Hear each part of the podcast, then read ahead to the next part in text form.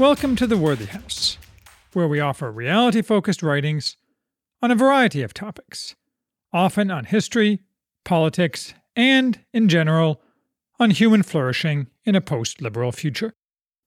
I am Charles, the maximum leader of the Worthy House, and today we are reviewing The Mountain of Silence A Search for Orthodox Spirituality by Kyriacos C. Markides.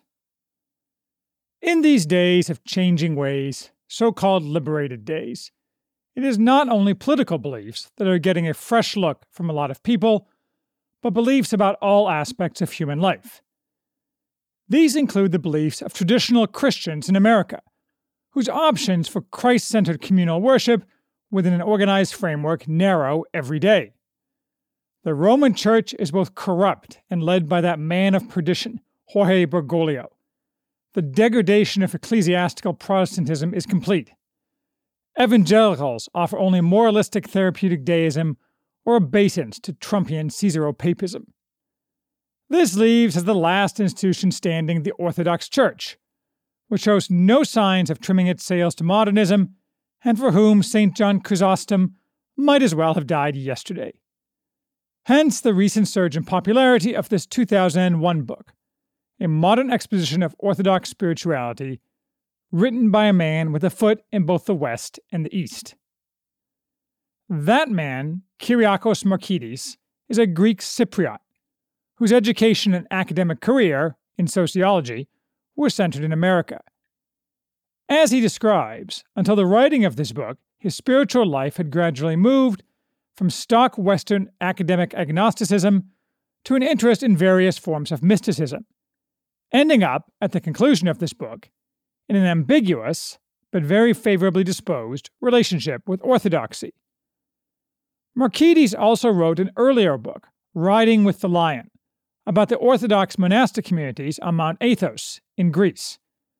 Confusingly, this book, whose title refers to Mount Athos, takes place nearly exclusively on Cyprus. Regardless, the form of this book is essentially narrated dialogues between Markides and an Orthodox monk, here called Father Maximus, who was sent to Cyprus from Mount Athos in 1993 to form a new monastery, and who is now Bishop of Limassol, the second largest city in Cyprus. Other people and places appear, and there are travelogue aspects and digressions about the politics of Cyprus, but the core of the book is an ongoing conversation between those two men. The goal of these dialogues is to primarily narrate and explicate Orthodox spirituality, with heavy emphasis on its mystical aspects. Through his dialogues with Father Maximus, Markides develops several threads of Orthodox spiritual thought. On their own terms, in relation to Western Christian, that is, for all practical purposes, Roman Catholic, thought, and to a lesser extent, in relation to non Christian spirituality and even secular psychology. Though accurate here, I hesitate to use the term spiritual, as it smacks of the odious phrase spiritual but not religious, which is code for stupid. The reason that Markides was able to open his mind to orthodoxy was his prior realization that materialist superstition had kept Western thought stranded and imprisoned for the last 300 years. A realization, though only nascent, that the Enlightenment was far from the unalloyed benefit it is often portrayed. That realization is what makes this book possible. It is neither orthodox fanboyism or a cloaked attack by a skeptic, but an honest attempt to find the truth. A substantial part of Markides' approach is that he identifies up front, and then directly asks Father Maximus to address, problems and questions that are commonly raised in objection to orthodox or Christian beliefs, these include questions with a practical basis, such as whether monks are wasting their lives, or are self centered and inward focused when they should be serving their fellow man, or whether abbots psychologically coerce vulnerable individuals to join the monastic life. It's these questions, in fact, that Markides addresses first. Then he turns to questions about belief, both theology and practice, including ones often asked by Protestants, such as whether icons are idols, that one is easy, but many aren't. This segues into broader theological questions. ultimately into the meaning of life. All this is done in dialogue. The author taped his conversations, so presumably they are accurately set forth. The focus here is on monastic practice, but that is portrayed as merely a more perfect form of the practice to which all Christians are called. While Maximus' explanations of the reasons for, and the value of, monasticism are best read in their entirety, they revolve around the necessity of some set of people's providentially assigned life's task to be an exclusive preoccupation with the reality of God. It is apprehending and approaching that reality towards which monastic life in orthodoxy is oriented. Such monastic life is eremitic, more so than communal, though some meals and some worship are typically communal, in the spirit of the early monastics, and is not directed toward external acts of service in the way of some Western monastics. The vast majority of the monk's day is devoted simply to prayer, especially the Efche, the Jesus prayer, often, but not necessarily, along with some manual labor. Fasting and other forms of periodic self denial are also important in creating the necessary focus. Collectively, these practices are ascesis, the root word of ascetic, but here it means spiritual athleticism, not just suffering through self mortification. The repeated message is that such practices, applied to a lesser degree, are the path to holiness and union with God for all people. In Markides' telling, I cannot opine myself, Orthodox spirituality does not rely on strict rationality and logic nearly to the degree that Western Christianity does. Thomism, scholasticism, and the like, tied to Aristotle, is not so much denigrated as regarded as incomplete, although Father Maximus comes very close to rejecting metaphysics entirely. The ability of certain saintly men and women to directly apprehend the divine, and thereby to benefit and illuminate others, is prized and assumed much more than it would be in Catholicism, where the structures permit and recognize it, but usually not without hesitation. This shows up most clearly in the nearly continuous references by Father Maximos to Elder Paisios, an Athonite monk and wonder worker who died in 1993. But signs and wonders, including such dramatic events as the physical appearance of Christ himself to individual monks, as well as the appearance of saints in the flesh and direct physical contact with demons and angels, are held as normal, or at least not infrequent. Events in Orthodox monasticism, which, again in Markides' telling, has not been infected with Western materialism and skepticism. Markides himself does show some skepticism about the frequency of reported miracles, including querying whether they might be explained by science or hallucinations, but by no means wholesale skepticism. It's not just materialism and skepticism that can undermine ascesis, though, but also an overexaltation of knowledge itself. As Father Maximus says, spiritual knowledge by itself does not lead us to God. It may, in fact, push us in the opposite direction. We may succumb to the temptation and fantasize that because we are knowledgeable, we are especially favored by God. It could stimulate our pride and vanity. Speaking from experience, I agree with this. Not that I have all that much spiritual knowledge, but I am keenly interested in theology, and too proud of the many books I have on it. Though, even worse, part of my pride is in impressing visitors with my books. Bad me. Still, as I discussed below, and as Markides also seems to feel, despite the potential pitfalls, I don't think metaphysics or other forms of rational spiritual knowledge should be denigrated excessively, especially as they relate to society overall. This all fits within the overriding theme that runs through all Markides' discussions with Father Maximus, which is theosis, the orthodox belief that not only is our purpose and goal union with God, but that goal can be approached in this life, and that through it, in this life or the next, the believer can directly partake of the divine in a form of ecstatic communion.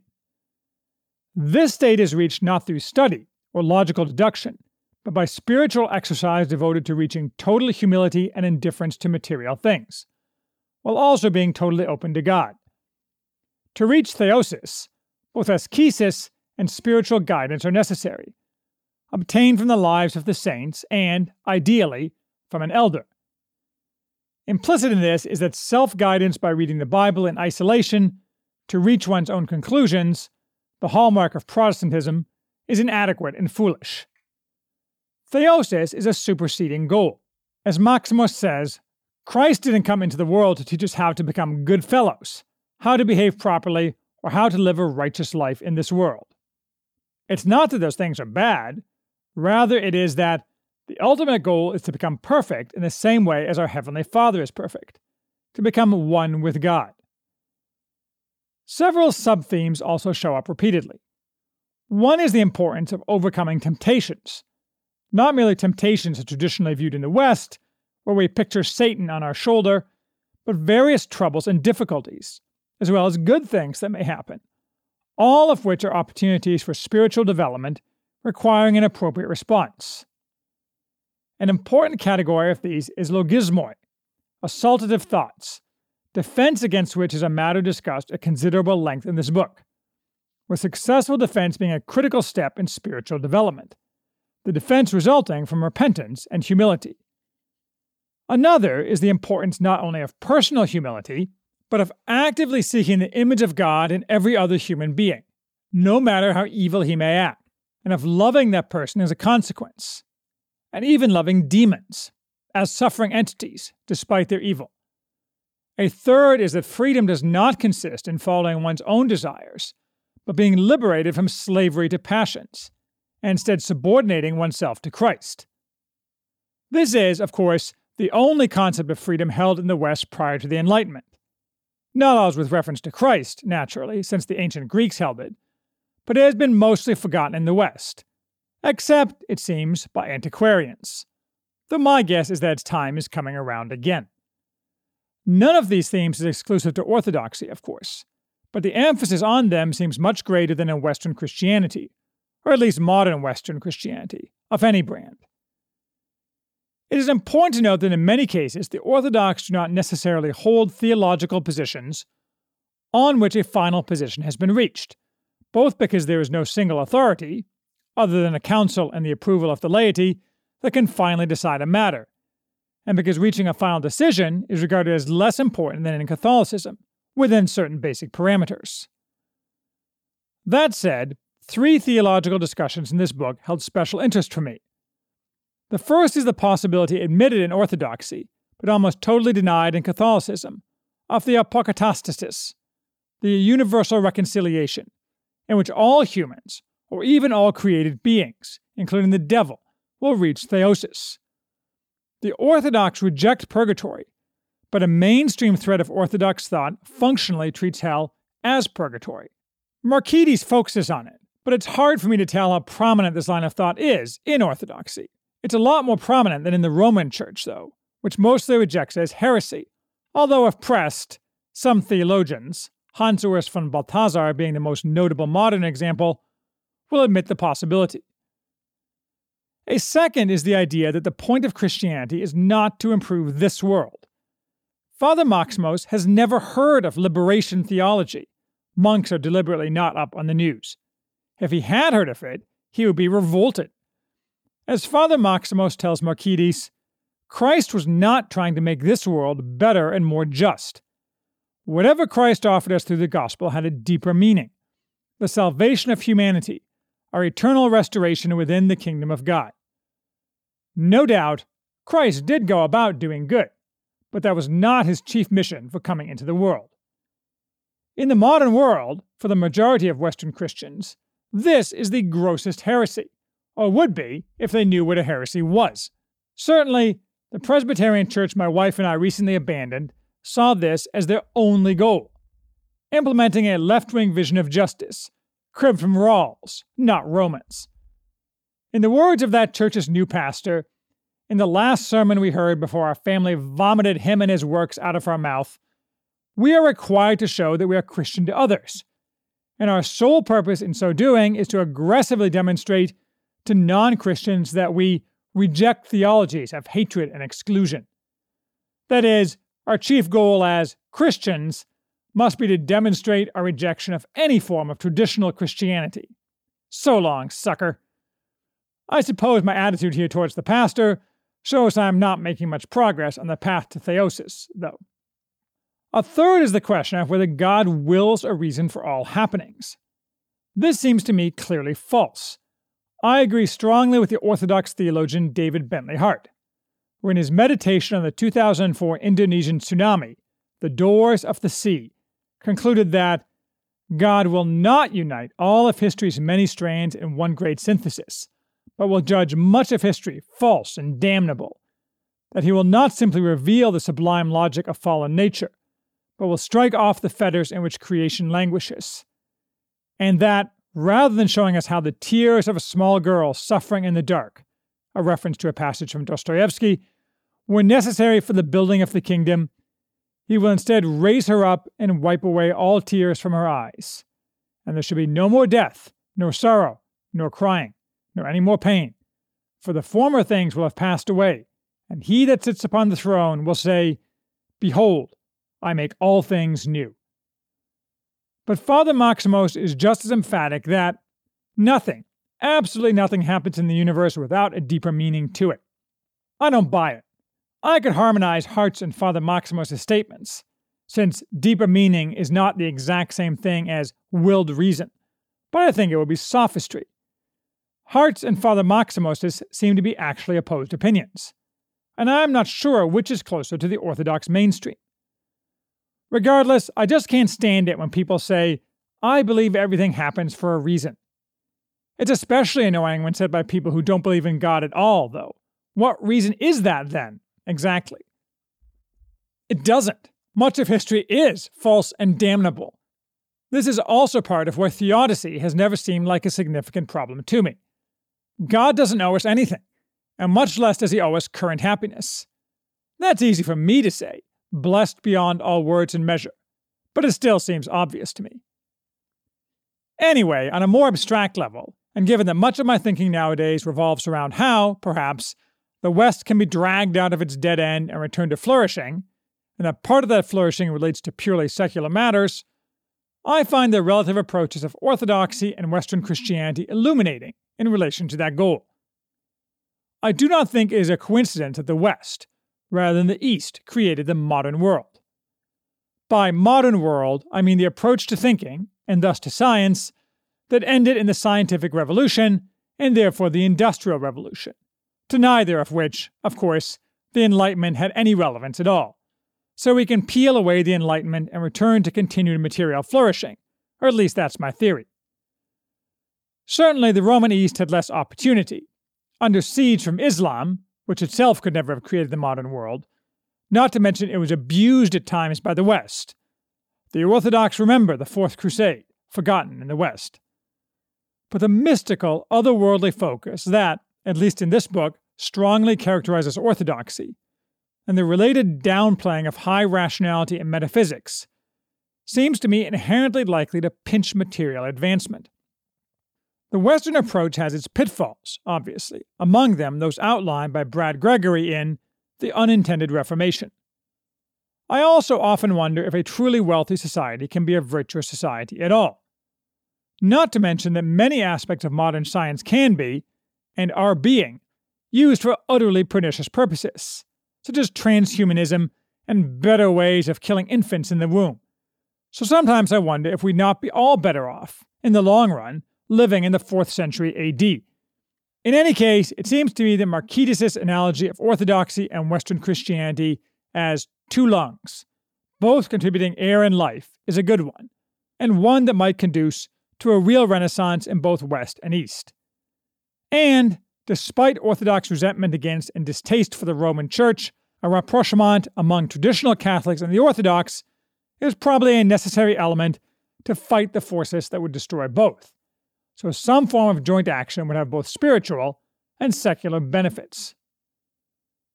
Finally, at the risk of seeming like a curmudgeon, I note, as I often do, that the book isn't perfect. As probably in any book by a sociologist who likes to deal with shamans, there are irritating parts and odd claims about non religious matters. The frequent side references to the eco peace villages that Markides' wife apparently was devoted to, whatever those are, great, mostly because they sound nonsensical. Markides treats it as something other than ludicrous when someone asks him what penance the monks have done for having killed millions of women as witches. You just have to glide over those sections, though, and focus on the words of Father Maximus to really receive benefit. I suggest you do that today.